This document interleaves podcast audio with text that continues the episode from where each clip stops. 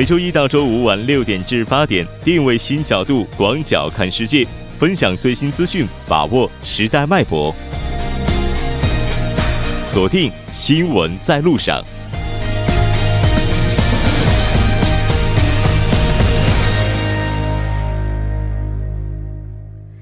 好的，欢迎回来，这里是正在为您直播的 TBS EFM 新闻在路上。稍后第二部节目当中将为您带来新闻在中国走进世界以及新闻字符。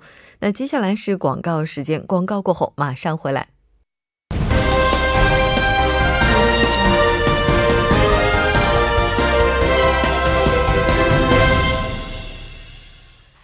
新闻在中国，带您快速了解当天主要的中国资讯。接下来马上连线本台特邀记者王静秋，静秋你好，主播好，听众朋友们好，非常高兴和静秋一起来了解今天中国方面的主要资讯。我们先来看一下今天的第一条消息。好的，韩国仁川附近的海域疑似一中国渔船倾覆，已发现三名遇难者的遗体，尚未证实船只所属国。主播，嗯，是的，没错。那韩国当地时间二十一号大概零时左右，在仁川的一个这个地区发现了这艘渔船。我们来看一下具体的相关报道。是的，那仁川海警呢，在接到韩国海军方面的通报称，一艘疑似中国渔船呈倾覆状态，漂浮在仁川近海白领岛西北方，靠近北方界限附近的海域。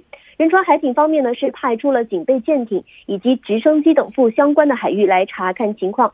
据现场的查看显示，该船呈完全的倾覆状态，为十二米长左右的木质船。那海警方面呢，是试图进入船体的内部，但由于海上的气象状况不佳等原因，并未成功。现场并未发现船员。那相关的搜救工作呢，仍在持续进行当中。主播，嗯，是的，没错。应该说，韩方也是迅速将有关事宜向中国驻韩使馆进行了通报。我们来看一下使馆方面的行动。是的，韩国有关方面呢，向中国驻韩使馆通报了此事，使馆高度重视。即要求韩方全力搜救，并核实船只以及船员的情况。目前已发现了三名遇难者船员的遗体，但尚无法证实船只所属国以及船员的国籍。那驻韩使馆将继续关注此事的进展。直播，嗯，是的。那这条我们关注到这里，再来看一下下一条消息。好的，中国转基因大米首次获得进入美国的通行证。直播。这应该说，对于中国转基因大米来讲，也是具有里程碑意义的一次事件了。首先来关注一下首次进入美国的中国转基因大米情况。是的，那近日呢，从华中农业大学获悉，北京时间二零一八年一月二十号，美国食品和药品管理局网页上公布了该局对华中农业大学提交的转基因抗虫水稻华辉一号的安全性。和营养评价报告咨询的卷宗以及相关的信函，通知华中农业大学该局已完成对华辉一号的安全性评价的咨询，那也就意味着华辉一号大米以及其制品已经可以出口美国，并进入其市场向普通的消费者直接销售。根据该函件的精神，美国食品和药品管理局认同华中农业大学提交的关于华辉一号的安全性评价的资料。认为来源于华辉一号的稻米，无论是作为人类食品还是动物饲料，在安全性、营养成分、抗营养因子等各种相关的参数与原品种无实质差异。华辉一号呢是于一九九八年由华中农业大学培育成功，对二化明和稻宗卷叶明等鳞齿目害虫表现出很强的田间抗性，可以大幅度来降低水稻生产中农药的施用量，显著提高产量。于一九九九年通过了中华人民共和国农业部组织的成果鉴定，经过近十年的安全性的评价，中华人民共和国农业部于两千零九年为华辉一号颁发了农业生物安全证书。从两千零九年起，华中农业大学就一直积极寻求在国外进行生物安全性评价，为中国转基因抗虫水稻开拓国际市场做准备。主播。应该说，美国市场对于转基因它的承认度还是比较高的。当然，它这个承认也是建立在非常严格标准的前提之下。那如果想要进入美国市场的话，应该会受到哪些部门的监管呢？据了解呢，美国转基因产品的入市主要是受三个部门的监管。第一个是食品药品监督管理局，第二个是环保署，第三个是农业部。美国食品和药品管理局呢是主要负责上市前的自愿咨询程序。那虽然该局的咨询程序是自愿的，但是企业为了其产品能够得到消费者的认可，一般都会与该局进行上市前的咨询程序。美国环保署负责确定转基因产品中外源目标成分的允许残留限量以及接触允许残留限量。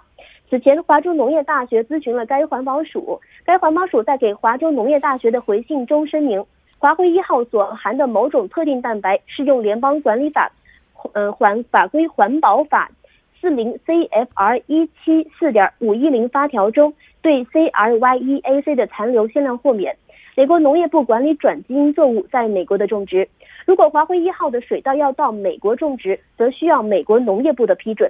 转基因抗虫水稻华辉一号通过了美国食品药品监督管理局和环保署的安全性的审查程序。意味着华辉一号大米以及其制品可以出口美国，并进入其市场面向普通消费者直接销售。那这也表明中国的检测机构对华辉一号水稻进行的食用、自用安全评价以及营养评价的实验方法和数据，也得到了美国相关机构的完全认可。主播，嗯，是的，没错。那当然，我们也了解到，目前的话，华辉一号这个水稻在中国国内还是不可以进行大面积种植的。那这条关注到这里，我们再来看一下下一条消息。中国将实施最严格围填海管控，两千公顷海域将整治。主播，嗯，那我们来看一下，二零一七年中国在海洋建设方面取得了哪些成绩？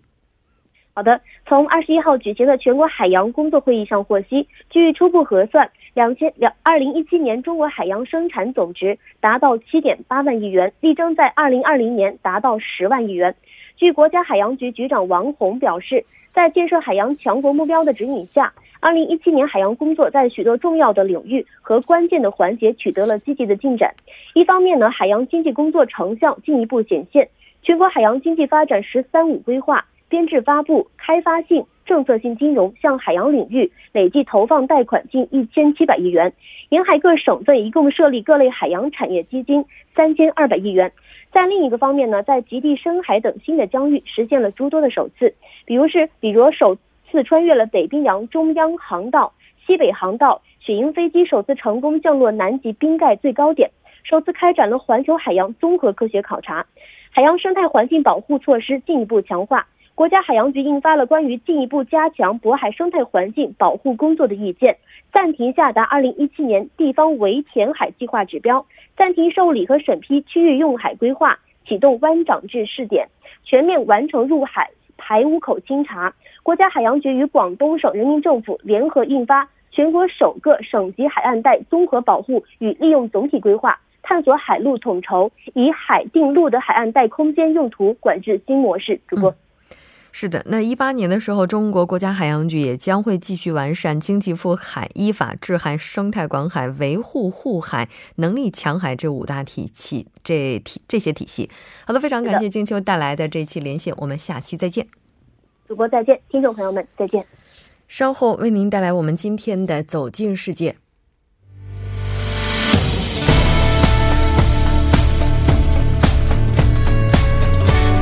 您现在收听的是《新闻在路上》。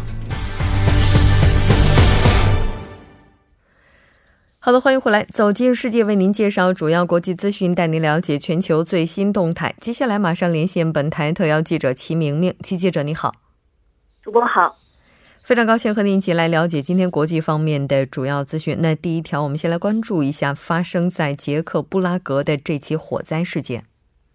好的，第一条消息呢是二十号，在捷克布拉布拉格市内的一家酒店发生了火灾，造成四人死亡，九人受伤，死者包括一名韩国人。嗯，那截至目前的话，这一起火灾造成的人员伤亡情况如何呢？根据警方表示呢，四名死者中有两人当场死亡，其中两人就是一个是一九九六年出生的德国男性，而另一个就是一九九七年出生的二十一岁的韩国女性。那火灾发生的酒店呢，位于伏尔塔瓦河和捷克国家歌剧院附近。目前火灾的原因仍在调查当中。根据当地媒体报道呢，仍有人被困在起火建筑内等待救援。嗯，是的，没错。那这起火灾的话是发生在当地时间二十号的下午。那到目前为止已经造成了两人死亡，四十多人受伤。那我们再来看一下下一条消息。好的，第二条消息是特朗普上任一周年，由于未能通过临时拨款法案，美国政府再次关门，每天损失可以达到六十五亿。嗯，那我们来看一下这次预算案再次成为两党政治角力的工具，到底是怎么一回事儿？是的，那此次预算案呢，再次成为了两党政治角力的这个工具。根据这个参议院民主党此次反对临时拨案的这个法案的情况来看呢，主要是希望迫使白宫和共和党在童年抵美者呃暂缓遣返，还有儿童医疗保健项目等问题上做出让步。但是最终呢，两党僵持不下，拨款案未获通过。嗯，那我们来看一下二十号这次会议上的一些具体细节。好的，那根据媒体报道呢，二十号的谈判是没有丝毫的进展。白宫方面，共和党领袖与民主党领袖几乎一天都在互相指责。那参议院多数党领袖，呃，麦康尔麦康奈尔警告呢，必须终结这个愚蠢的局面。数百万受到影响的美国人是不应该遭受这些不便的。他还抨击参院少数党领袖舒默，想让政府一直关门，直到在非法移民问题上完成磋商。那媒体还分析。这次关门涉及的这个童年抵美者暂缓遣返计划呢，在过去一年里有大把的时间可以去解解决，但是国会呢一直未采取实际的行动，而特朗普执政下的华盛顿政治圈两极分化非常的严重，两党间的协调寻找共识也是越来越成为奢侈。嗯，是的，那目前这个状态的话，它可能会给美国带来多大的经济损失呢？现在这一轮美国政府关门呢，每天的损失可以达到六十五亿美元，而关停的呢，大多是美国政府的非核心部门，军队、边防、消防、公共安全等核心部门呢是不受影响的。那呃，邮政系统呢有自己的收入来源，将会继续的营业，但是在核心部门当中呢，也有大量非必要职员停薪留职，就连白宫也不例外。那这次美国政府停摆呢，对外国人最显著的影响莫过于旅游了。美国最具标志性的景点自由女神像，十九号起停止对外开放，许多游客都扑了个空。嗯，是的，没错。那这次关门的话，到今天为止已经持续第二天了。那当然，它在美国的历史上不是第一次了。那这次究竟会持续多久，我们也会关注。再来看一下下一条消息。好的，下一条消息是阿富汗酒店遭袭事件呢基本平息，塔利班组织声称为之负责。那我们来了解一下当时发生事件的具体情况。好的，阿富汗一批武装分子呢本月二十号，呃晚上闯入了首都喀布尔的一个洲际酒店，向住客和职员开火，并投掷手榴弹，还挟持人质，与围攻酒店的保安队长交火及对峙将近十二个小时。四名枪手最终全部被击毙。那阿富汗内政部表示，四名阿富汗人和十四名外国人在袭击中遇害，其中十一名外籍死者为阿富汗卡姆航空的职员，另有十人受伤。那塔利班组织已经承认是他们所为。阿富汗内政部则表示呢，是与塔利班有联系的哈卡尼网络策动袭击的。那据悉，该酒店呢原定二十一号举行信息科技会议，一百名业界管理人员及工程师于袭击发生时均下榻在此酒店内。那武装分子怀疑是经由酒店厨房后门进入酒店，挟持多名职员和宾客的。嗯，是的，没错。那根据了解，这家酒店在一一年六月份的时候也曾经遭到过塔利班武装分子发动的致自杀式的袭击，当时也是导致二十一人死亡。这条关注到这里，我们再来看一下下一条来自法国的消息。好的，根据法媒的报道呢，法国总理爱德华·菲利普致信法国申办2025年世博会总协调人称，他已决定放弃申办2025年的世博会。嗯，那么我们来看一下这次他的这封信当中提到了哪些内容。信中提到呢，法国申办世博会的这个财政计划存在着结构性的缺陷。在法国改善公共财政状况的背景下，他不能因为任何无法掌控的额外投入而危及重振经济的前景。他担心呢，世博会吸引的参观人数无法达到预期目标，而且申办计划也缺乏私营企业和机构的支持。嗯，那对于法国政府的这个决定，各界现在反应怎么样呢？对于法国政府的这个决定呢，各方传出了很多不解和反对的声音。申办委员会主席在社交媒体上就发文称，法国轻言放弃，行行为退步，他已经无法在这个国家找到自己的位置了。而法国前总理则认为此举不利于法国的对外形象。那除了法国巴黎以外呢，另外三个申办城市是俄罗斯卡呃叶卡呃叶卡捷琳堡、日本大阪和阿塞拜疆巴库。那国际展览局将于今年的十一月召开会议，决定二零二五年世博会的举办地。嗯，那这么看来，似乎这次世这个世博会的话，应该会和法国擦肩而过了。好的，非常感谢齐记者带来的这期连线，我们下期再见。好的，再见。稍后来关注一下这一时段的路况、交通以及天气信息。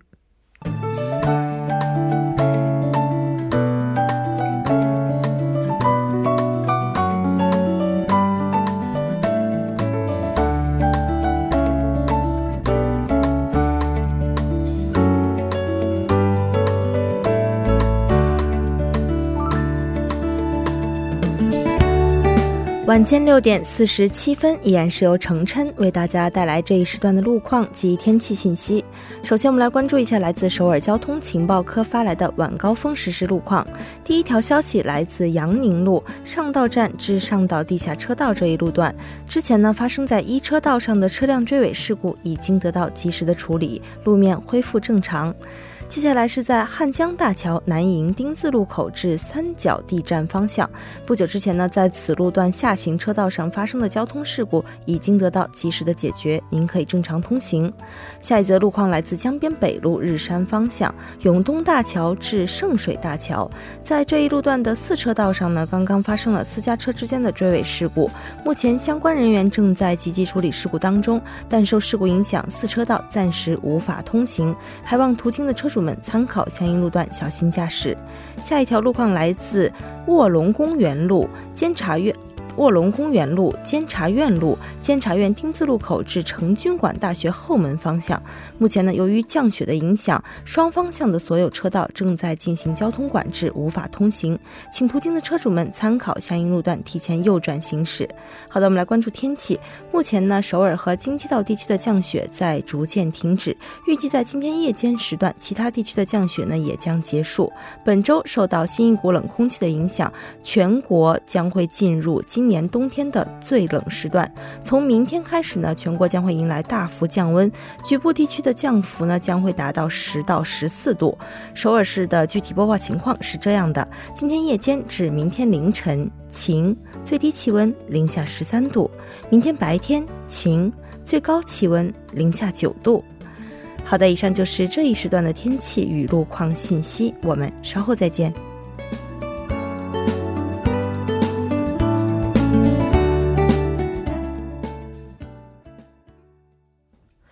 好的，欢迎回来，聚焦热门字符，解读新闻背后。接下来马上请出栏目嘉宾音乐，音乐你好，你好，主播。非常高兴和尹月一起来了解今天的新闻字符。那其实，在了解今天的新闻字符之前，我们还是要跟进一下发生在捷克的这起火灾。根据目前韩国外交部发布的信息，那刚才我们在节目当中提到了有两人死亡，这个两人死亡是现场死亡。后来追加呢，又有两名死亡者是被发现了，而且追加的这两名死亡者当中，据悉有一人可能也是韩国人。除此之外的话，在受伤的人当中呢，也有可能会存。在韩国人，那所以也将会继续的跟进确认。但是不管怎么样，那在全球范围内这么来看的话，火灾发生了还是非常频繁的。是的，好像。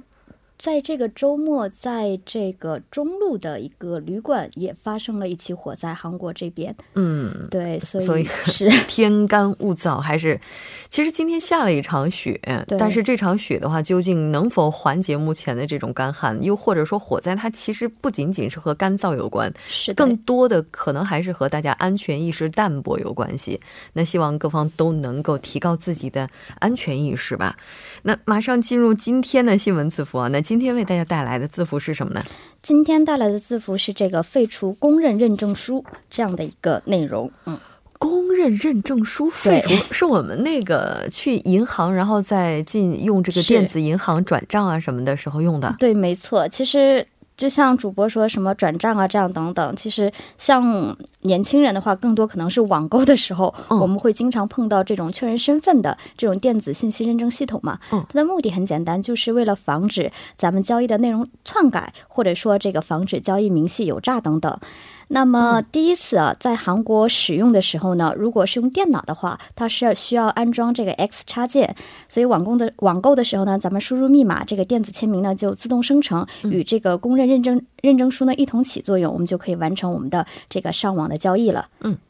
那所以嗯其实它从安全性来讲的话、嗯是有一定功效的，嗯但嗯，为什么就会出现这样的一个消息呢？对，是这样，是在今天是由金融委员会啊，他在青瓦台，呃，这个由文总统主持的这种金融规则革新讨论会上发表了废除公认认证书的方案。其实确切来说，也不能说是完全废除掉这个公认认证书，而是呢，现在咱们在韩国用电脑进行电子交易的话，安装这个公认认证书的同时呢，是要安装这个 X 插件的，这个呢是一个 B 选项。那么今天开会的主要内容呢，就是针对这个 B 选项的流程，我们说再见了。那随着这个技术的进步呢，安装 X 插件的公认认证书从这个 B 选项呢调整为一个备选项，也就是说，我们今后呢会有更多的、更人性化的、便利的认证系统可以去选择了。嗯，这可能很多朋友都有过类似的一些经历吧。对我们在用电脑进行网购的时候，是经常会要求我们安装各种各样的系统。对呃，我其实看到这些东西之后哈、我最后就决定了，算了，不买了。对，这个极大的影响了我们的购买的欲望。嗯，然后后来当出现这种移动购物端的时候，我们可能就会觉得，哎，这移动购物端好像更方便一些。，对，用一些 A P P 啊，银行卡的 A P P 好像支付起来更方便。是的。那这可能也是要跟上时代的节奏了啊。哎，对，嗯这个是其中的一个原因。简单来说，就是一个技术的进步嘛。那嗯现在更方便一点，比如说你随便摁个指纹呐、还有这种虹膜认证等等。所以比起来的话，这个公认认证书确实是有点褪色了。这个我们可以整理为第一个原因。第二个原因呢，它特别的麻烦，因为它每年都要更新一次。啊，对，对，更新的时候我们的密码还要换一次，对不对？对它密码还特别的长，嗯，对，大概是十个，呃，不是长达十位，而且要有英文呐、数字啊，还有特殊字母这种组成对对对才可以。其实，在韩生活在韩国，我们可以发现有太多的密码了，可以说我们在这个密码的海洋里面生活。再加上这个呢，这个实在是太容易就忘掉这个密码了。我经常想买什么东西，哎，密码是什么来着？然后进行重设，然后再重启。就像主播说的，这个预买购物的这个欲望可以说是大大的减少了，这个是一点。还有第三点的话，是生活在韩国的外国人肯定会有共鸣的，嗯可能是这个签证也好，或者是咱们这个名字的输入的方法有关系。嗯首先，我们得到这个认证书的本身呢，就比韩国人要麻烦一些。那么还有一个情况呢，就是说，如果是刚来到韩国的外国人，可能拿的电脑。比如说，像我一五一四年来的时候，我就是拿的中国的电脑。嗯我在安装这个插件的时候，我发现它都是乱码，它根本就不认证。对，这样的话交易又进行不了了。它其实，在无形当中增加了我们很多这个上网的一个程序。对，也就是说增加了我们花钱的难度。对，接下来，如果要是想要促进内需、刺激消费的话，还是要让花钱的这个步骤哈变得更加简化一些。没错。那所以未来的话，整个金融系统认证体系的发展趋势应该是要趋于简化吧？嗯，没错。第一个就是扩散这个先进技术的认证手段，嗯比如说刚刚提到这个指纹呢，还有虹膜，还有一个是区块链。哎，别看它在虚拟货币市场呢是遭到了这个褒贬不一的评价，但是它在认证系统上的这个权威性还是比较高的。那么第二点呢是灵活使用这个金融科技以及电电子商务等这些革新性质的一些商业手段，还有呢就是改善这个网络交易的这样的一个环境，比如说就是开发不需要这个 X 插件的认证等等。知道这个 X 插件的认证啊，只有目前啊为止只有在韩国有，在国际的所有标准上其实是没有的。所以韩国呢，如果想把它的这个网上的购物市场开发到海外的话，还是需要营造相关的这个不需要 X 插件的这样的一个系统。嗯这其实挺重要的，因为嗯如果考虑到中国现在结算速度的话，对，确实是需要改进。那现在政府推进的这个金融科技是什么呢？对，现在韩政府呢是在开发以这个 AI，我们说人工智能为技术支础呃技术基础的一个金融科技。当然，目前呢还属于测试的这样的一个阶段。它主要呢是针对贷款的审核和存款的预约等任务呢去进行。